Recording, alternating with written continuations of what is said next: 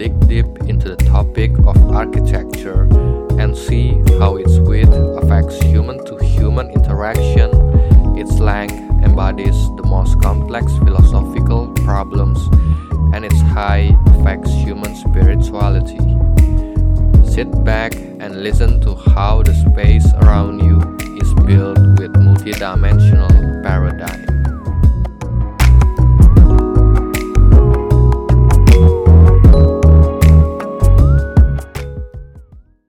Halo semua, kembali lagi di podcast Bincang Ruang. Kali ini gue kedatangan tamu uh, teman SMA, eh teman SMP gue, namanya Juliawati Bonita. Halo Juliawati Bonita. Halo. Lo menyebutkan nama gue dengan sangat lengkap ya. Pakai marga dong.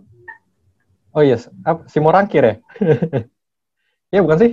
Yes, bener si Morangkir. Ya benar. Ya? Oke lah kalau begitu. Julewati Bonita Simurangkir. Gua panggil lo apa nih? Uli aja ya. uh, Uli lah. Oke oke, jadi kita hari ini bakal bicarain tentang dongeng. Dongeng, dongeng aja ya, harus sudah nggak usah boleh deh. Terlalu berat ya? Enggak kok, sebenarnya sama ya kan kita ngobrol sebagai teman ya. Sebenarnya sih fun-fun yeah, aja. Yeah uh, sebenarnya gue lumayan penasaran sih sama uh, eh, gue sebutnya apa ya? Mungkin karir atau karya lu ya sebagai pendongeng. Lu udah berapa lama jadi pendongeng? Hmm, ngobrolin soal pendongeng itu gue benar-benar menekuni dunia dongeng itu dari 2016 sampai sekarang berarti empat tahun.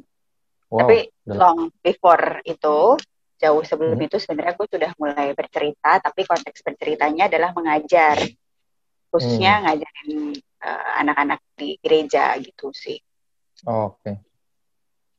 Dan ngajarin anak-anak di gereja itu sudah dari 2011 berarti sampai sekarang.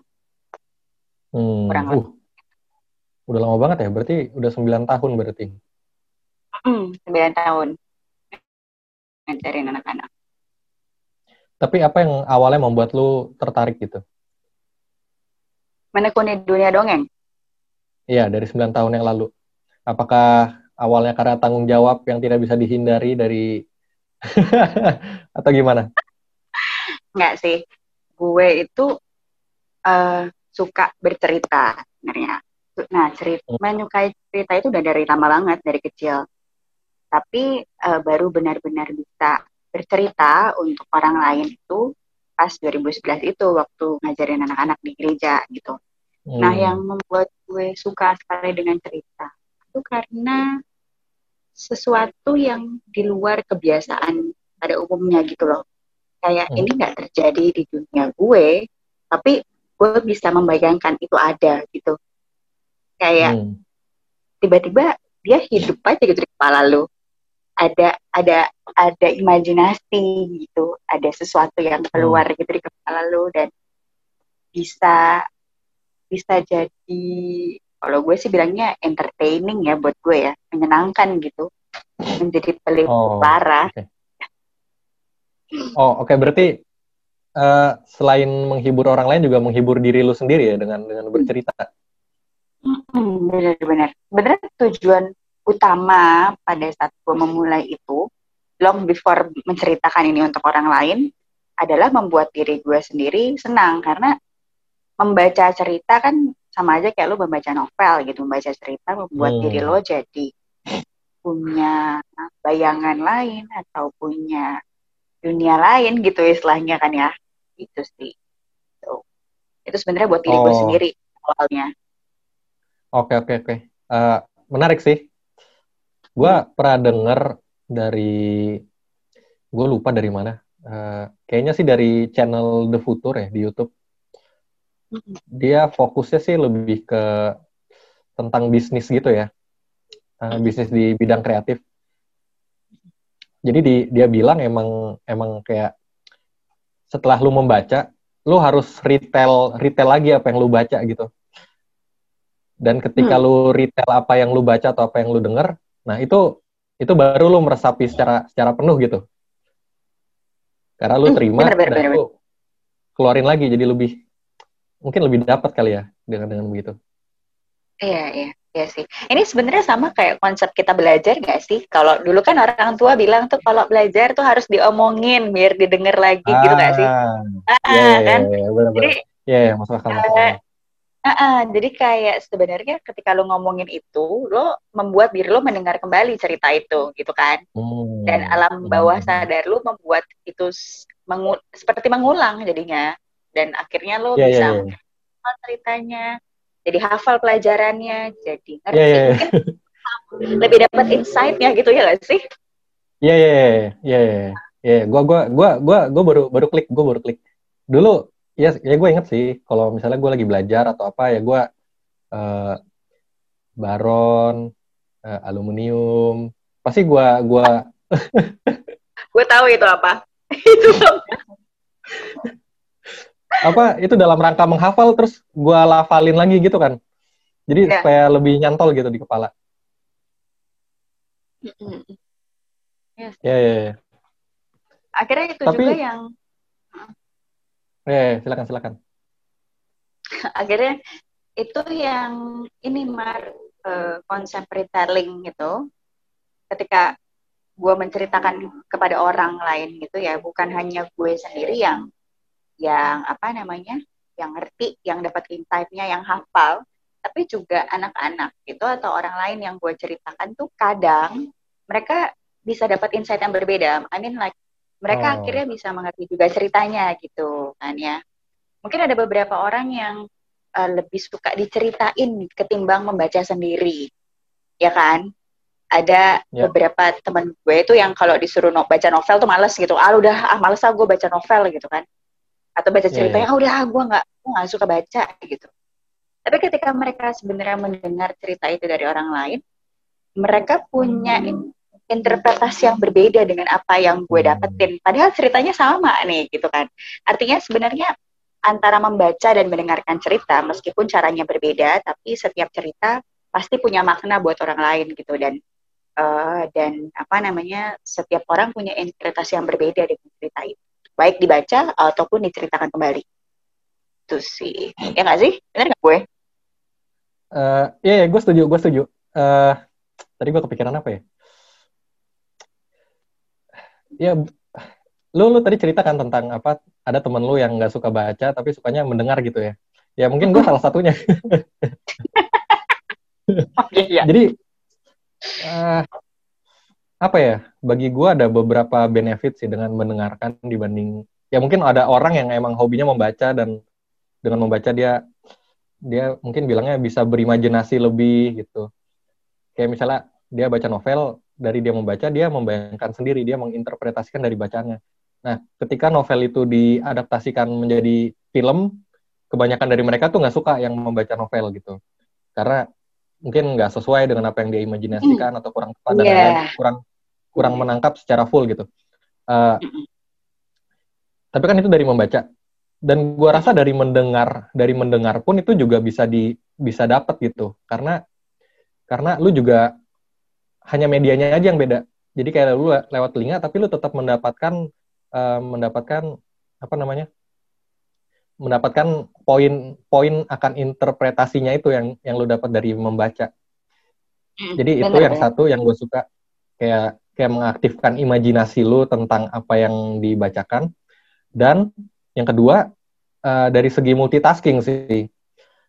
Jadi gue sangat sering sambil kerja atau gue sambil nyetir atau sambil ngapain, gue pasti sambil mendengarkan kayak Hmm. gue bahkan pernah apa audiobook itu gue habis satu gitu.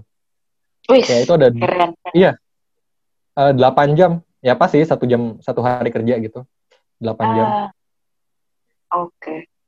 Iya, iya. Ini ini ini mungkin kalau ada teman yang psikolog gitu ya, mungkin dia akan bisa lebih menjelaskan karena cara belajar orang tuh kan berbeda. Ada yang visual, ada yang auditory, ada yang kinestetik, macam-macam kan ya gitu. Mungkin lo tipe yang auditory gitu, Mar. Jadi bisa mendengarkan tuh jauh lebih uh, mudah untuk lo pahami gitu. Nah, kalau gue kayaknya cenderung visual kali ya orangnya dan dan gue Oh. nggak nggak pandai multitasking artinya kalau membaca itu kan lu memang butuh fokus gitu kan ya.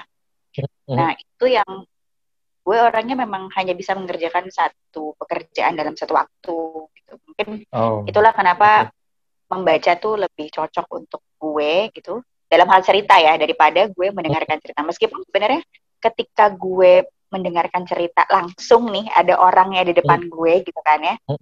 gue juga bisa dengerin dengan baik gitu tapi alangkah lebih enak kalau gue tuh membaca langsung ceritanya melihat gambarnya gitu Oh, iya iya. iya.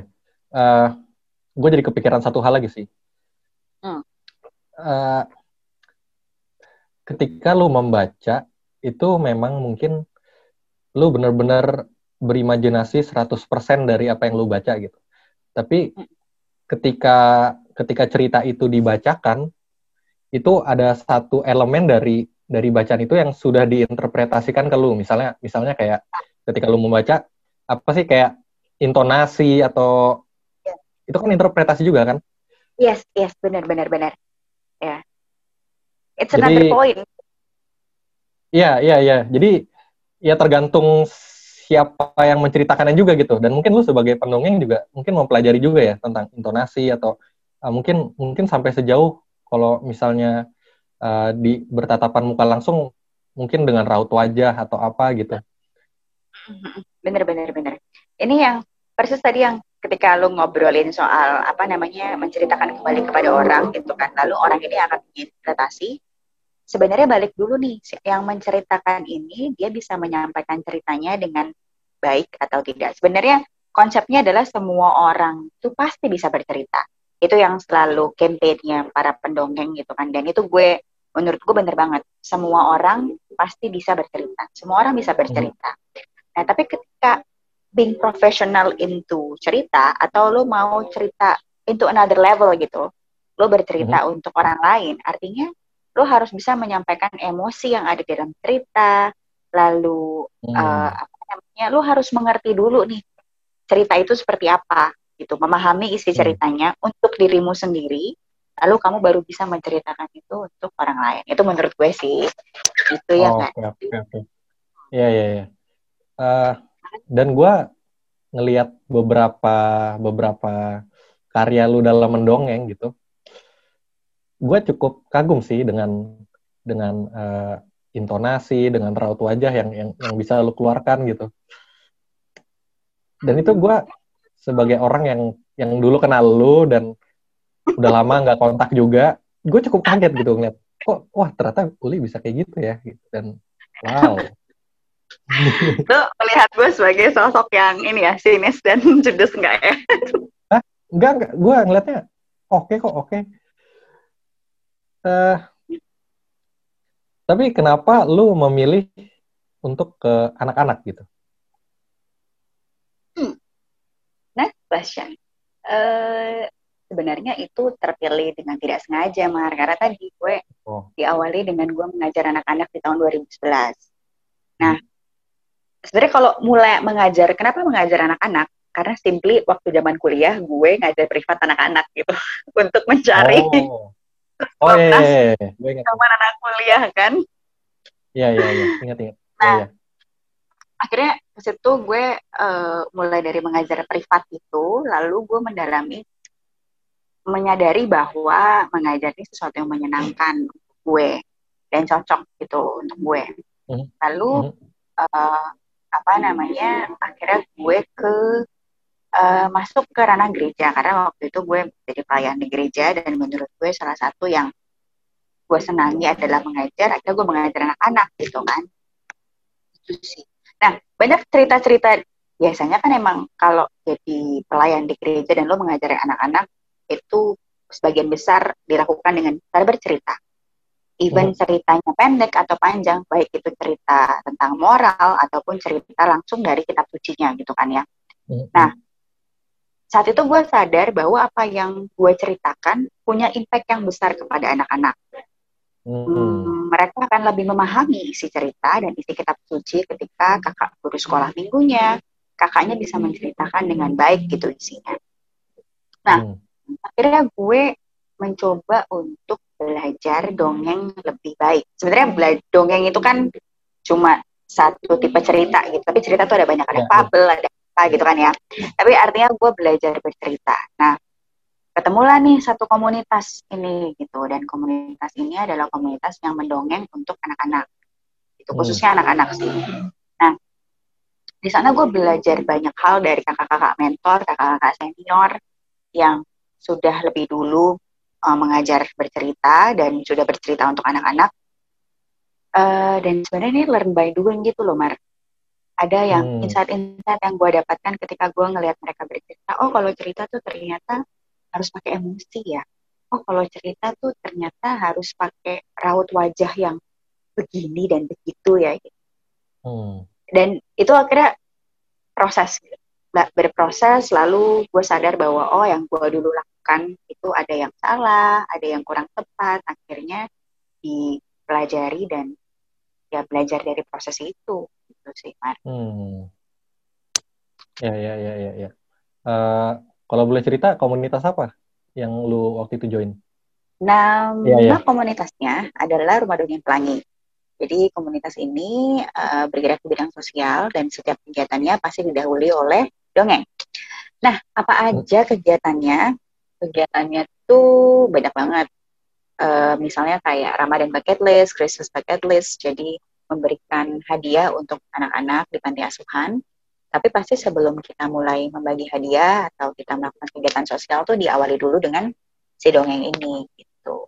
Nah, atau Hmm. kayak misalnya nih sekarang kayak pandemi gini Mar sebenarnya komunitas gue masih mencoba untuk terus me- apa mensosialisasikan dongeng gitu tetap melakukan bercerita dengan media eh, ya ini kayak misalnya via Zoom atau via IG live atau direkam gitu sih jadi Hmm. sebenarnya ingin promote dongeng sebagai media eh, hiburan untuk anak-anak tuh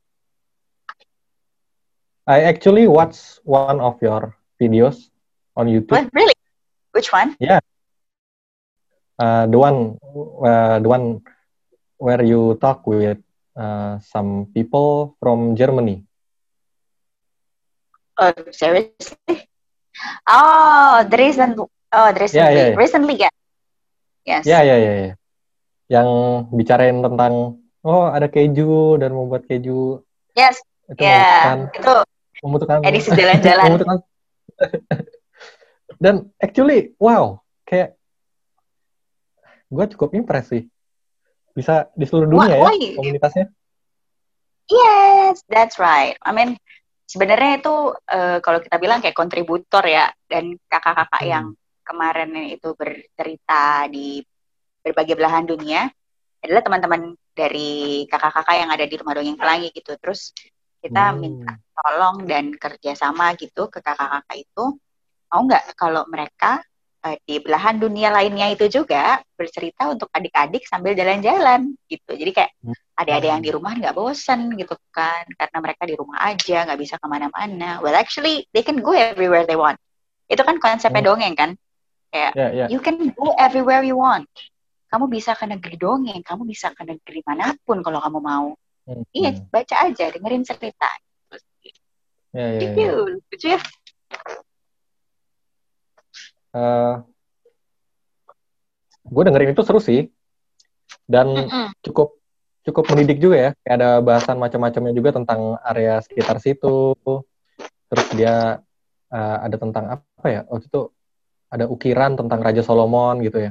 Ya, betul, Terus- betul sekali. ada gue gue lucu sih sama siapa namanya? Uncle Ben atau siapanya itu ya?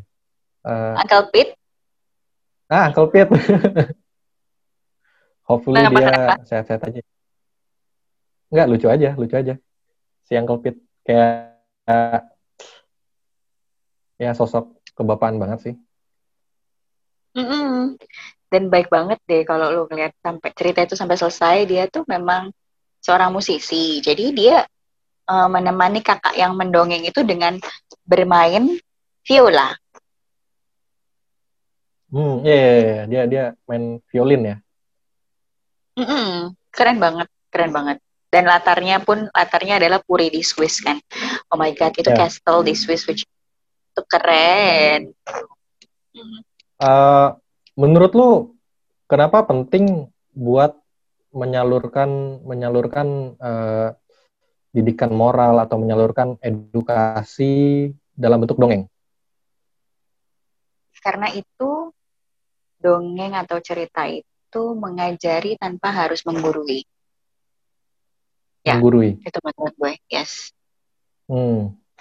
Dengan bercerita, jangankan anak-anak ya, kita deh dengan cerita tuh kadang gue merasa mengetahui apa yang harus gue ketahui tanpa gue merasa diajari atau digurui gitu. Karena gue mengambil kesimpulannya sendiri kan. Ya, ya, ya, ya. ya. Jadi, Just jadi, like, uh, uh, uh, kalau salah, kalau salah coba koreksi gue ya. Jadi, uh -uh. kan bisa aja kita memberi informasi atau mengajari ya dengan dengan cara langsung. Kayak ngasih tahu tap tap tap tap ini lo yang baik ini lo yang baik. Tapi dengan dengan dengan dongeng lu lu menjadi semacam katalis ya untuk supaya ajaran itu bisa diterima dengan baik gitu. Hmm, hmm, hmm. kurang lebih gitu. Benar-benar oke. Okay. tapi kenapa harus dongeng? Uh, eh, gue masih masih kayak mencari. Kenapa kenapa ya harus dongeng ya kenapa Kenapa apa apa yang membuat lo kenapa apa yang membuat lo terus bertanya kenapa gitu? Nggak tahu. Apakah apakah nggak ada nggak ada cara lain atau atau kenapa dongeng begitu efektif? Itu itu sih yang gue masih penasaran. Kenapa dongeng tuh begitu efektif gitu? Karena uh, eh, gue lihat uh, apa pun yang ada di dunia ini turun temurunnya lewat dongeng gitu, lewat cerita cerita rakyat lah atau even hmm. even uh, agama pun juga uh, itu sam sam apa ya itu sejenis dongeng juga kan sebenarnya mungkin uh, eh, gue nggak tahu nih dibilang bukan bukan dongeng sih ya cuman kayak nah, ya apa cerita gitu kan ber, nah, berupa cerita ya. gitu ya karena pada ini balik lagi kita nggak ya coba balik ke prehistoric days ago. Kita nggak pernah tahu apa yang terjadi pada saat dulu pada zaman itu gitu ya. Berapa ribu puluh ribu tahun yang lampau. Kalau nggak ada ceritanya dan dari mana kita dapat ceritanya? Dari ukiran di batu. Hmm. sebenarnya manusia pada umumnya memang hidup dengan bertutur hidup dengan mencerita gitu hidup dengan uh, apa namanya harus bercerita gitu itu sebagai satu kebutuhan orang menurut gue. Menyampaikan informasi gitu kan ya. Pada awalnya begitu gitu. Tapi mengapa namun cerita ini ini balik lagi menurut gue mungkin ada yang ada penjelasan yang lebih ilmiah dan lebih benar gitu ya kalau di luar sana. Ya. kenapa bercerita itu jadi lebih efektif? Karena itu marah menurut gue. Kita setiap orang punya interpretasi yang berbeda dan akhirnya dengan cerita itu gue bisa menyampaikan maksud gue gitu. Maksudku begini loh. Tanpa hmm. orang membuat orang itu jadi merasa bahwa lu benar atau lu salah gitu. Artinya ya itu orang punya interpretasi yang berbeda dan dan nggak salah untuk punya pemahaman yang unik tentang cerita. Ya ya ya ya ya. Uh, gue jadi gue jadi kepikiran. Karena apa ya? Secara basic ini suara anjing gue kedengeran nggak? Dengar ya bocor ya. Ya udahlah nggak apa-apa ya. Hmm. apa-apa. Kayak gua menemukan bahwa uh, manusia itu punya ketertarikan terhadap cerita gitu. Hmm. even kayak dari hal-hal kecil aja atau sehari-hari gitu kayak ibu-ibu yang mungkin ibu rumah tangga terus pasti cerita itu loh katanya sih itu itu gini gini gini gitu kan. Cerita kayak gosip ya. Iya iya iya gosip itu kan cerita juga dan akhirnya jadi iya, cerita cerita terus nyebar nyebar dan itu menarik gitu. Kayak bagi orang menarik. Gue gue jadi kepikiran satu sih. Mungkin karena dengan dengan dengan katalis cerita itu menyentuh emosi manusia mungkin ya ah setuju setuju Iya, ya. Setuju sih. Ah, bener bener bener. Iya. Karena apa ya? Bahkan film aja juga itu kan medium cerita kan sebenarnya. Dan ambil yang simple aja kayak misalnya dari Spider-Man. Kayak Hmm. with great with with great uh, power comes great responsibility gitu. Mm-mm. Itu kan salah satu poin moral atau atau atau pesan-pesan moral yang ingin disampaikan lewat cerita itu. Dan ketika mungkin kita kita sampaikan secara literal seperti itu, mungkin orang nggak ada kedekatan emosionalnya ya, cuman cuman sekedar tahu aja, oh ya great power comes great responsibility.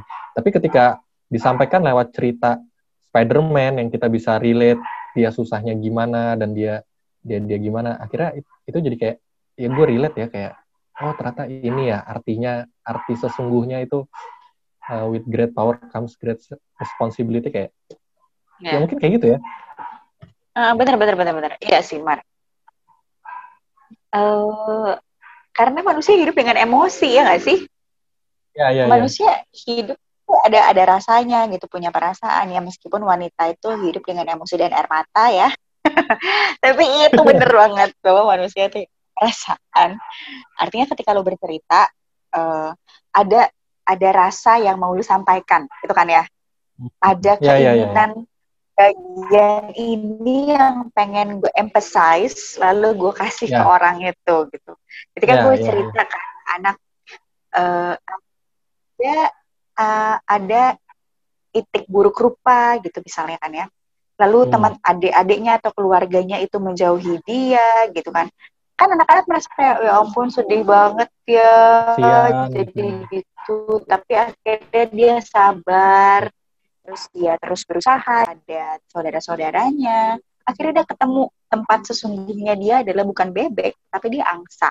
I mean like Hmm. lo mau di mana pun kalau misalnya lo emang angsa ya angsa aja gitu kan we're trying to Hmm. tell kids don't worry about today kalau lo memang berusaha lo pasti akan dapat tempat gitu kan ya Ya ya ya. itu yang kita coba sampaikan kepada anak-anak tapi kan mereka nggak bisa nangkep nih kan kayak kenapa sih aku nggak boleh jahatin teman aku padahal kan dia udah giniin aku gitu misalnya Hmm. tapi dengan cerita itu gue mau bilang nggak usah, nggak apa-apa, sabar deh. Nanti juga kamu eh, apa namanya, eh, it's okay dibully kamu gak usah balas. Nanti satu saat kamu akan dapat eh, berkat yang lebih banyak daripada itu. Suatu saat nanti kamu dapat Ya ya. tahu kamu tempatnya seperti apa. Itu sih ya, benar.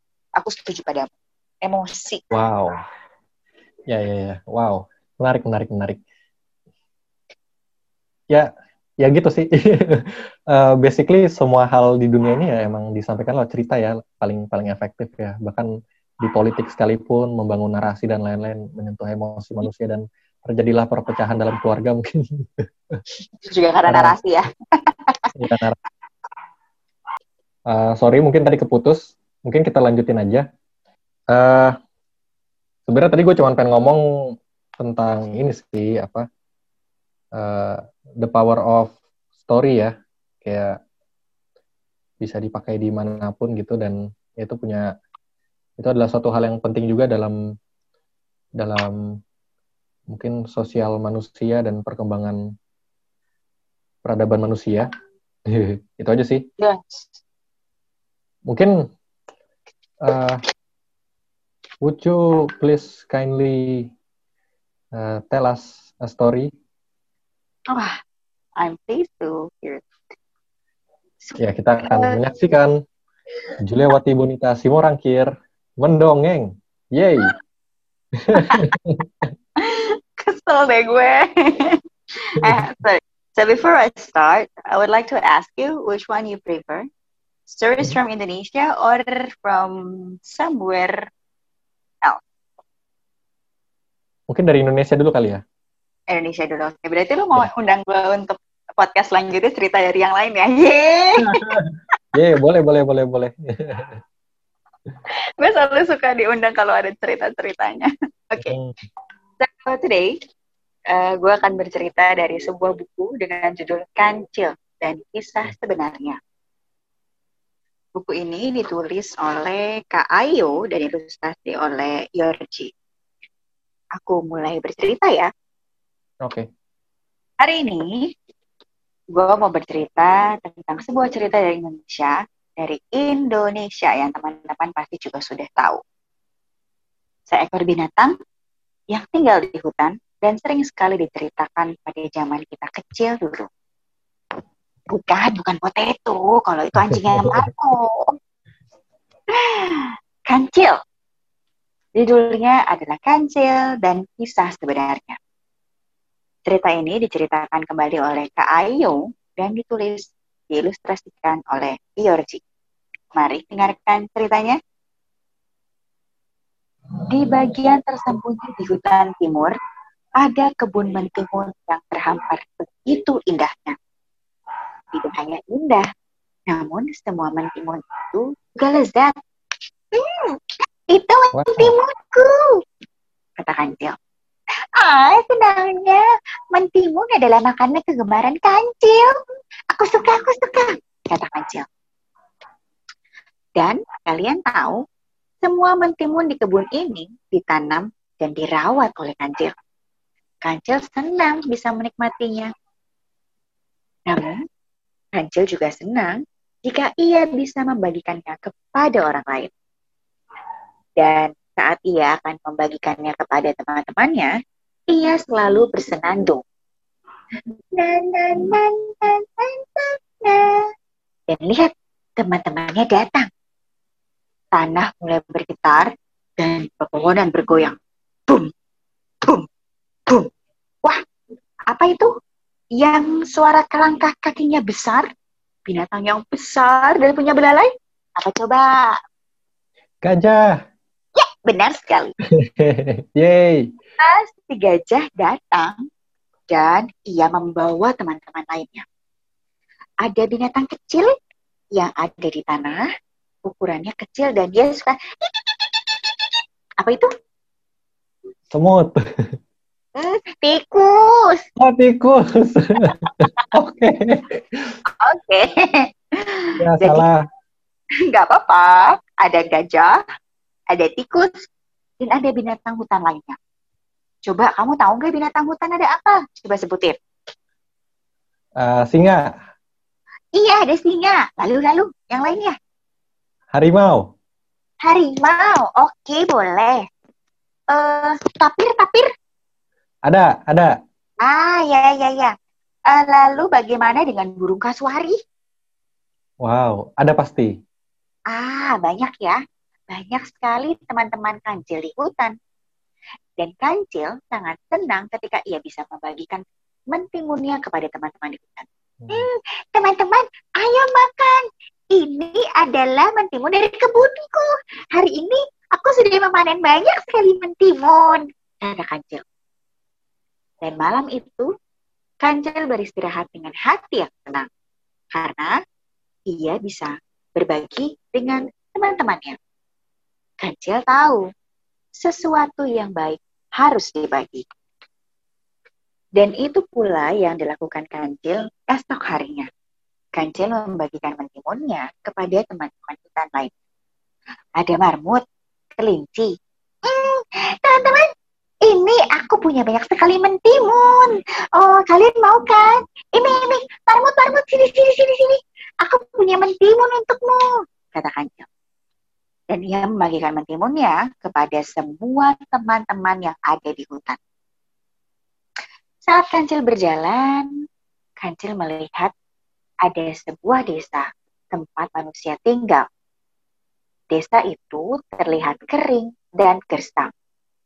Para penduduknya juga terlihat sedih. Kancil bingung apa yang terjadi dengan para penduduk di desa ya. Um, kenapa ya penduduk di desa kok sedih? Apa mereka, kenapa ya? Apa mereka lapar? Mereka haus? Hmm, akan aku tanya. Setelah Kancil bertanya, ternyata ia tahu bahwa penduduk desa kelaparan. Karena tidak ada yang tumbuh di desa itu.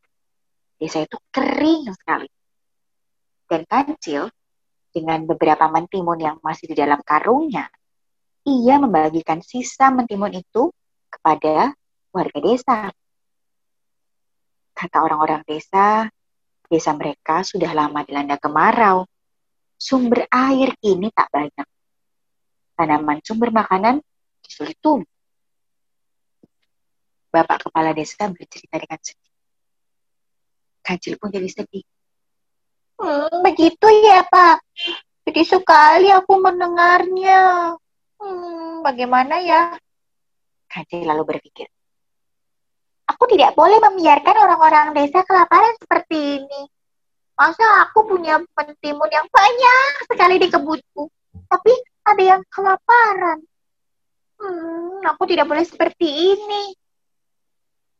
Dia berpikir dan tiba-tiba ia mendapatkan satu ide. Ah, aku punya ide. Oh, ya, ya, ya. Kancil mengajak para penduduk desa masuk ke hutan timur dan menuju ke kebun mentimunnya. Saat di kebun mentimun, para penduduk desa melihat mentimun yang begitu banyaknya dan mereka pun terkesima. Kancil lalu bilang sesuatu dengan baik hati. Tenang, tenang. Kalian boleh mengambil mentimun di sini. Uh, ambil yang banyak ya. Aku bisa menanam lagi, tenang saja. Ya, ya, yang sebelah sana tuh. Ya, ambil, ambil. Boleh, boleh. Yang itu juga boleh. Iya, iya, ambil. Dan kancil tidak hanya memberikan mentimun, tapi ia juga mengajari caranya menanam mentimun bahkan di desa yang airnya sedikit, supaya mereka bisa menanam mentimun yang banyak. Penduduk di desa pun kembali ke desa dengan mentimun yang banyak dan berbekal ilmu dari kancil untuk menanam mentimun. Kancil berpesan pada mereka, sesuatu yang baik harus dibagi. Ingat ya, sesuatu yang baik harus dibagi. Jangan lupa nanti bagi ilmu ke teman-teman yang lainnya ya. Bagi ilmu juga supaya bisa menanam mentimun ke penduduk desa seberang. Ya, ya, dadah. Kata Kancil mengucapkan sampai jumpa kepada teman-teman penduduk desa. Malam pun tiba dan Kancil kembali terlelap dengan hati yang senang. Hati itu, Kancil telah membuat penduduk desa merasa senang dan berbagi yang baik itu menyenangkan. Kancil tidur dengan nyenyak. Berbulan kemudian, Kancil kembali ke desa di tepi hutan timur. Desa yang tadinya kekeringan itu.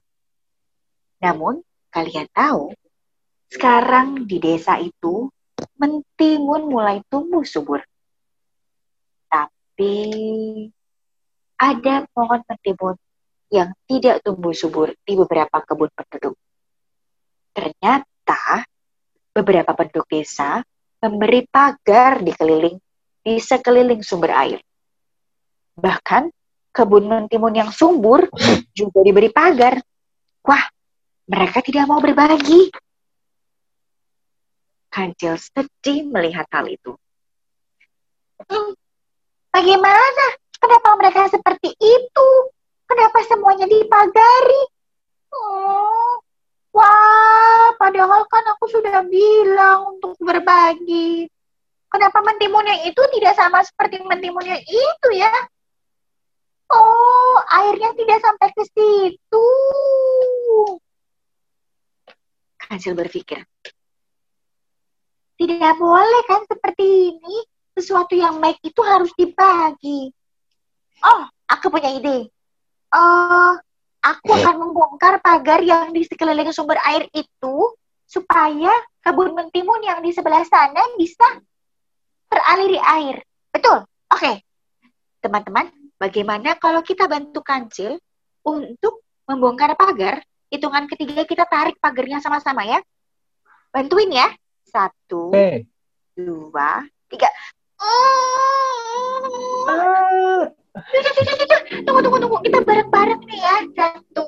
Tuh kamu yang benar bareng-bareng ya. Satu dua tiga. Terima kasih terima kasih. Dan kancil dan teman-temannya pun ia membongkar semua pagar yang ada itu satu persatu. Tapi beberapa penduduk desa melihat dan mereka menangkap kancil. Eh, apa yang dilakukan kancil? Kurung dia, kurung, kurung! Kata penduduk desa. Penduduk desa mengira bahwa kancil hendak mencuri mentimun. Kancil pun dikurung. Kancil sedih sekali. Dalam sedihnya, malam itu, Kancil memutuskan untuk melakukan sesuatu. Kalian tahu kan apa yang dilakukan Kancil saat ia memanggil teman-temannya? Ber bersenandung. Kancil pun bersenandung hari itu. Na na na na na na na na na na na na na na Dan saat ia bersenandung, tiba-tiba, bum, bum, bum. Suara apa itu? Gajah. Gajah, betul. Datanglah gajah dan pasukan hewan hutan lainnya. Mereka datang dan membantu kancil meloloskan kancil dari kurungan dan juga membuat pagar-pagar di sekeliling mata air pun roboh. Dari arah hutan timur selalu hujan, air mengalir. Air datang dengan derasnya melalui jalan-jalan yang baru dibuka oleh gajah, kerbau hutan, kambing hutan, dan tikus tanah. Dan kancil hilang dari kandangnya. Ia tidak ada lagi dalam kurungan karena teman-temannya menyelamatkannya. Iya, iya, teman-teman, ayo kita kembali ke hutan timur, kata kancil. Yang penting sekarang orang-orang di desa sudah bisa mendapatkan air dengan banyak. Pagi harinya, sebuah sungai di hutan timur mengalir membelah desa. Penduduk desa senang sekali. Namun mereka tidak tahu bagaimana sungai itu bisa tiba-tiba ada. Sungai berair jernih untuk semua kebun mentimun. Mereka juga lupa akan si kancil. Hingga sekarang, tidak ada yang banyak tahu kisah kancil dan kisah yang sebenarnya. Kita hanya tahu cerita dan nyanyian seperti si kancil anak nakal suka mencuri mentimun. Ayo lekas dikurung, jangan diberi ampun. Padahal kancil hanya membantu orang-orang yang tidak mendapatkan air di desa tersebut. Bagaimana kalau hari ini kita ganti nyanyiannya dengan si kancil anak baik suka menanam mentimun. Ayo bantu si kancil untuk tanaman timun. Setuju? Yeay, setuju. Terima kasih. Yeay. Wow, big applause for Juliawati Bonita. Woo. Terima kasih. Gue baru Gimana, tahu loh ceritanya. Ya kan? Wah, itulah dia. Kenapa namanya adalah kancil dan kisah yang sebenarnya? Karena itu kisah sebenarnya. Oh, oke oke oke. Gue bisa bayangin itu jadi film Disney sih atau Oh, baik. macamnya. Boleh, boleh. Iya kan? Iya, benar-benar. Oke, thank you Bon buat waktunya mengobrol tentang dongeng. Sama-sama. Semoga menggugah emosi ya, Mar ya. Ya, menggugah emosi, menggugah emosi. Boleh, boleh. Gua sampai salah sebut semut tadi gua sampai emosi banget. Kalau lu salah sebut semut tadi, gue yang emosi sih lebih tepatnya.